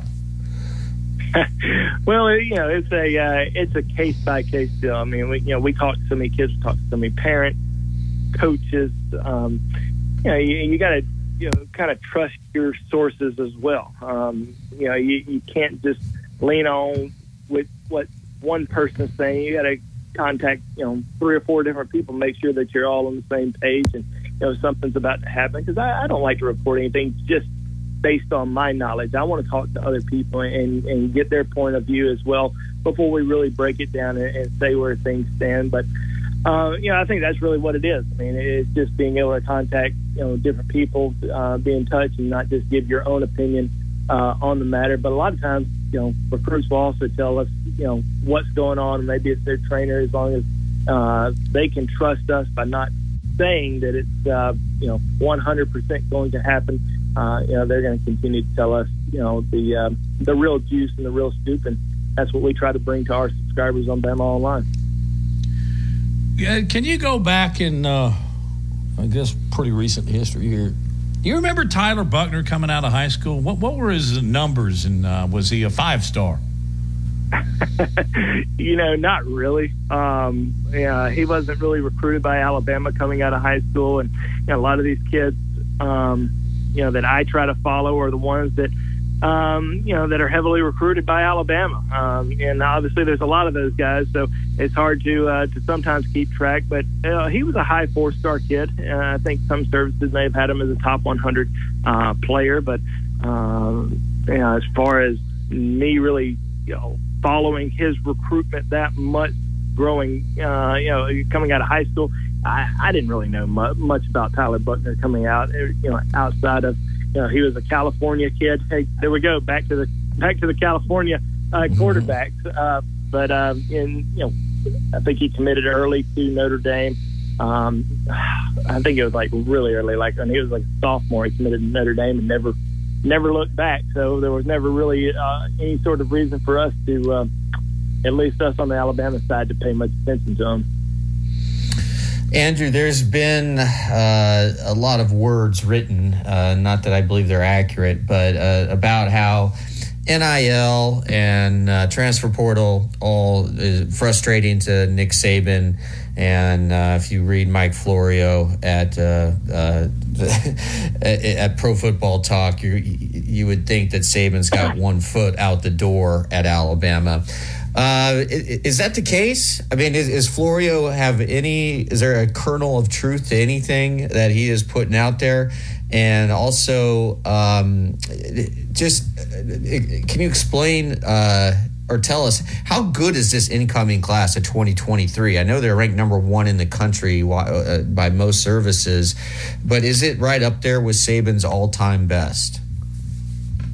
Well, I'll answer that question before I get to the NIL. And yeah, I think you know, anytime you're trying to compare classes to, to previous ones, it, you're not really going to know until two or three years down the road and see how what kind of an impact these guys end up making. And you know, are they going to you know win championships? Are they going to win Heisman's? Are they going to win? Uh, or are they going to be first round draft picks? So I think we'll know here in a few years. But obviously, you know, the uh, the freshman class, some of the guys that we saw during spring practice, um, Kadyn Proctor, Caleb Downs, um, obviously Justice Haynes, you know, James Smith.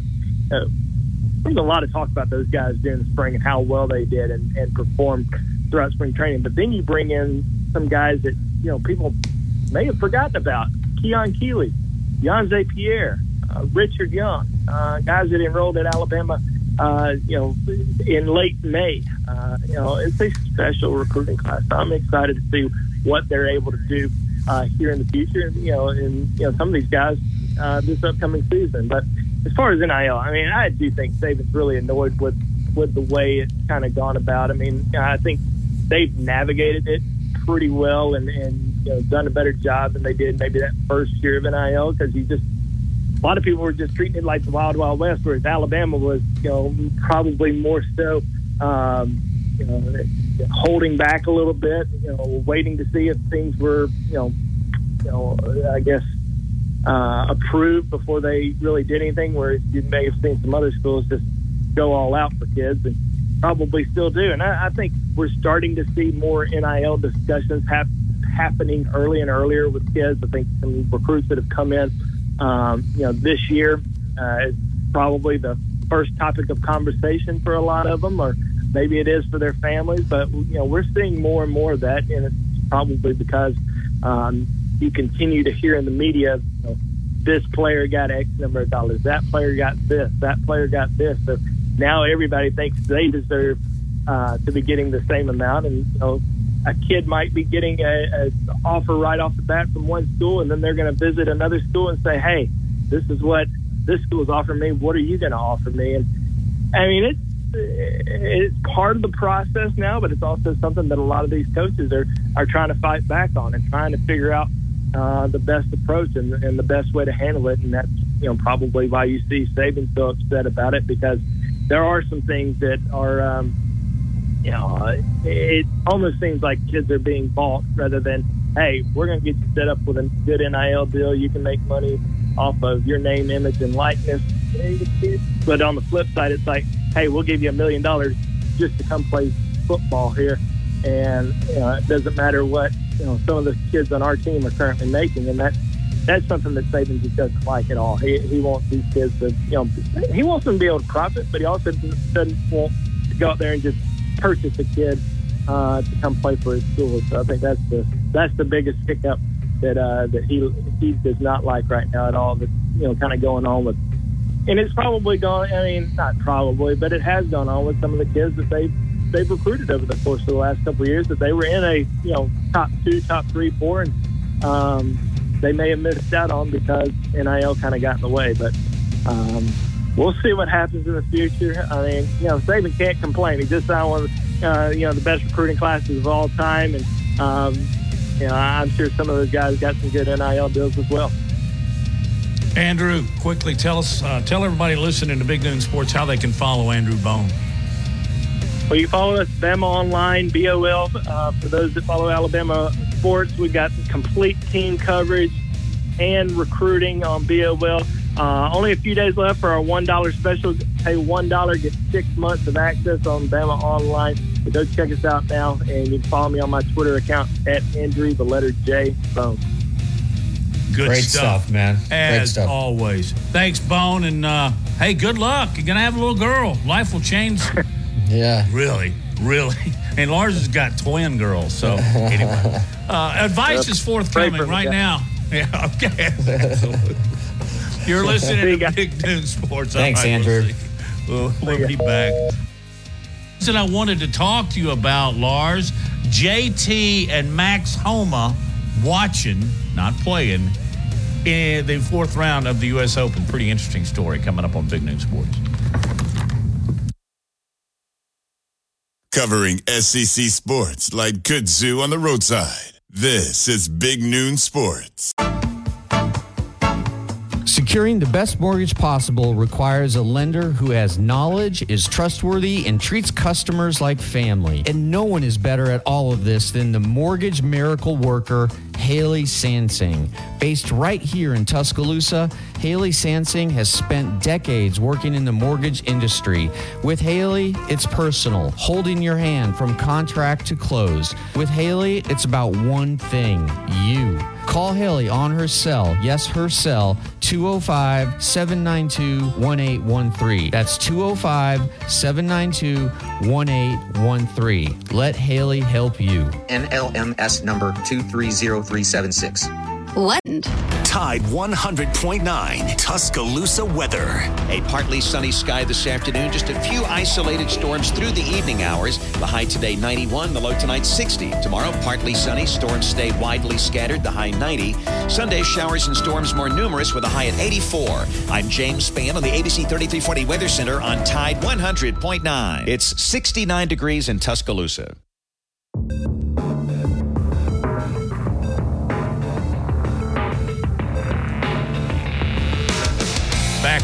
Big Noon Sports, presented by Haley Sansing Union Home Mortgage. Justin Thomas uh, did not play on Saturday and Sunday, the U.S. Open at LACC, nor did Max Homa. Neither one of them made the cut, unfortunately. I think JT on Friday shot a big fat 81.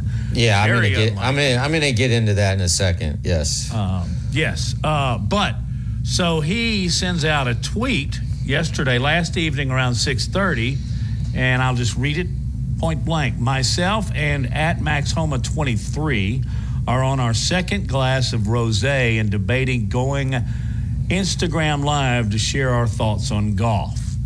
Now, as you imagine, the Twitter world just said, do it, bring it on, come on. All really, really clever responses and videos. Um, from what I read here, they, they decided not to, um, which is probably a really, really good idea. Uh, I have several just thoughts real quick. Um, and they're, they're saying it's an alcohol fueled idea. Well, I, I don't know many people that are getting alcohol fueled on their second glass of rosé, and that might have been a stretch. Um, in, in fact, in its own right, but I got to believe what JT did. And um, uh, my other question is, rosé, really? I know. Um, Come on, bring a cab to the party. um, yeah, maybe that's why Justin has been playing so bad. He's not uh, drinking something uh, a little bit more southern, right? A uh, little, little, Yeah, like a glass little, of bourbon. little, little kick. Yeah. So, Justin. Um, You know what? Now shot- thinking about it. Excuse me for interrupting. I'll bet he was kidding on that. Now that I think about it, I'll bet he was kidding and it Yeah. was something else. So I'm gonna, give JT, our Alabama Louisville guy, credit for just kind of poking fun at everybody with that. So anyway, your thoughts? Yeah, so Justin uh, shot an 81 in the second round, and uh, he missed the cut by 12 shots. 12 shots, and afterward he said, "quote This is the lowest I've felt." Unquote uh, in golf, and uh, you know the the setup early on for rounds one and two, the course was being criticized for too easy and Justin goes out and posts his second worst score of his PGA to, uh, Tour career, and he was only one of two players um, not to break 80 over the first 36 holes, and uh, and he he's been struggling lately. Um, he uh, but he, he he missed the cut at Memorial. He said beforehand that uh, he's he's uh, felt that he's turned a corner and uh, he just had he just hasn't. Um, he finished, uh, you know, he's just he, just was making double uh, bogeys, double bogeys, um, and he just couldn't get up and down. Um, you know, he, he was just he's at his low point right now. Um, and uh, every golfer basically goes through this. Um, and we saw just recently uh, it was Rickie Fowler who was in this situation. I mean, Justin hasn't tumbled that far in the rankings yet, but he, he's going to. And um, it just shows you like golf, once you lose your confidence, it is just so hard to get it back because you're questioning everything about your swing. Um, again, I, I think this is a, a, a psychological sport as much as a physiological sport uh, at this level because all the guys are incredibly talented. It's just who can be consistent week in, week out and um, and then you know try to catch fire for one weekend, which is what the the eventual champ did in uh, at, at Los Angeles Country Club this weekend. But for for Justin, um, he's just in a funk right now, Matt, and uh, it, it's once you're in one of those in the in golf. It's been my experience at uh, you know in, in covering different golfers it is it's just so tough to get yourself out of it. I mean, I go back to like David Duval. Remember, number one player in the world, number one player in the world, and he did. I know, I know there were injuries involved to his back, but man, I mean, has anybody faded away quicker than David Duval? Um, I, and, and I'm not saying Justin's going to do that, but you do see golfers, elite golfers, just suddenly lose it. And uh, and again, I'm in no way suggesting that Justin Thompson or Justin Thomas is in that category, but he is just in uh, uh, a funk. I, I don't know how else to describe it. He's just a, he's just not catching any breaks, you know, and, and it, everything just seems to snowball. Um, and and and hey, if he goes out and wins the British Open, nobody will even remember that he missed the cut uh, by about a gazillion strokes. And- Very and- true. And Very uh, true. and, and he's capable of doing it. You're absolutely You know. So anyway, uh, yeah. I mean, what are your thoughts on Justin? He, he's bo- he's both of us. He's he's our favorite golfer on tour. No question. And I'm And- sure everybody listening to the show right now, it's their Yeah. favorite golfer or at least one of their top because he just handles himself so well on and off the course. Uh, I have a lot of respect for the guy. And he loves Alabama. Loves Alabama. But here's here's what goes, and I, I, I kind of go back to, to baseball swings and hitting slumps. There are uh, you can't really do this in baseball because you're going to bat every day, but in golf, I guess you can do two things or maybe a combination. Um, you can go and have other swing coaches look at your swing, see if they can diagnose a hitch in his giddy up. And the other thing is uh, is to maybe just give it a break. Yeah, put, put the down the clubs in the garage Yeah. and go to Disney World. Don't Or, play you know, for a week. Don't yeah, play just take. for a while. Yeah. Yeah. Um, and maybe you just don't play for a while and send your tapes off to Butch Harmon or whoever his swing coach is and have somebody look at it again. But uh, it's tough to watch because we all like the guy so much as a golfer and as a person. So uh, I hope he's listening to the show with Max and a glass of rosé, and maybe he'll say, "Hey, those two guys, that Lars and Matt." They get it. Got it. Too. They get it. they've got. They've got my problem. And then when he wins the British Open, he'll say, "I want to say thanks to Big Noon Sports because they right. straightened off our game." Yeah, um, yeah, and I, I still believe that Justin is uh, is destined to. Uh, I, I actually, I, I Matt, I know it's going to sound maybe like overstatement, but I think he's capable of being a Hall of Fame golfer. I mean, I, I really do. Uh, I think he, he's still young, and uh, he has shown that he can play at as high a level as anyone. Um, and uh, it's just uh, golf. Golf is a funny game, man. It, it, it's it, it's just like it, just shows the best in the world, the best in the world have the same problems that the weekend duffers have, right? they can't like you know, you you and I can string together like six really good shots and then all of a sudden it's gone. In, inevitably though, the last approach you hit's gonna be you're gonna stick it in within like two two feet of the hole and you're like, oh, that's what it is. I'll be back on Monday, you know. but um yeah, it's a, it, it's a, it's a it is a it is a game that requires so much uh, mental aptitude. I think more so than than you and I probably even know. Uh, I agree. Um, and, and I'll never know because I'll never be that skilled at that. But the two greatest golfers in the history of the game both agree it's what's above the shoulders that you've got to be able to not just maintain, you've got to be able to focus beyond anything that you and I have probably ever done, except maybe uh, on a live report or a lengthy or a book or something. But you got to be focused. And that's what Jack and Tiger have told us for decades. Hey, Lars, we got to get out of here. Did you say uh, our man Brando's going to be on tomorrow? Yeah, Tim Brando tomorrow at 1.15 Central. Check it out.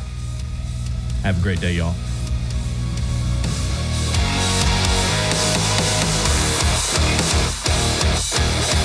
Get in zone.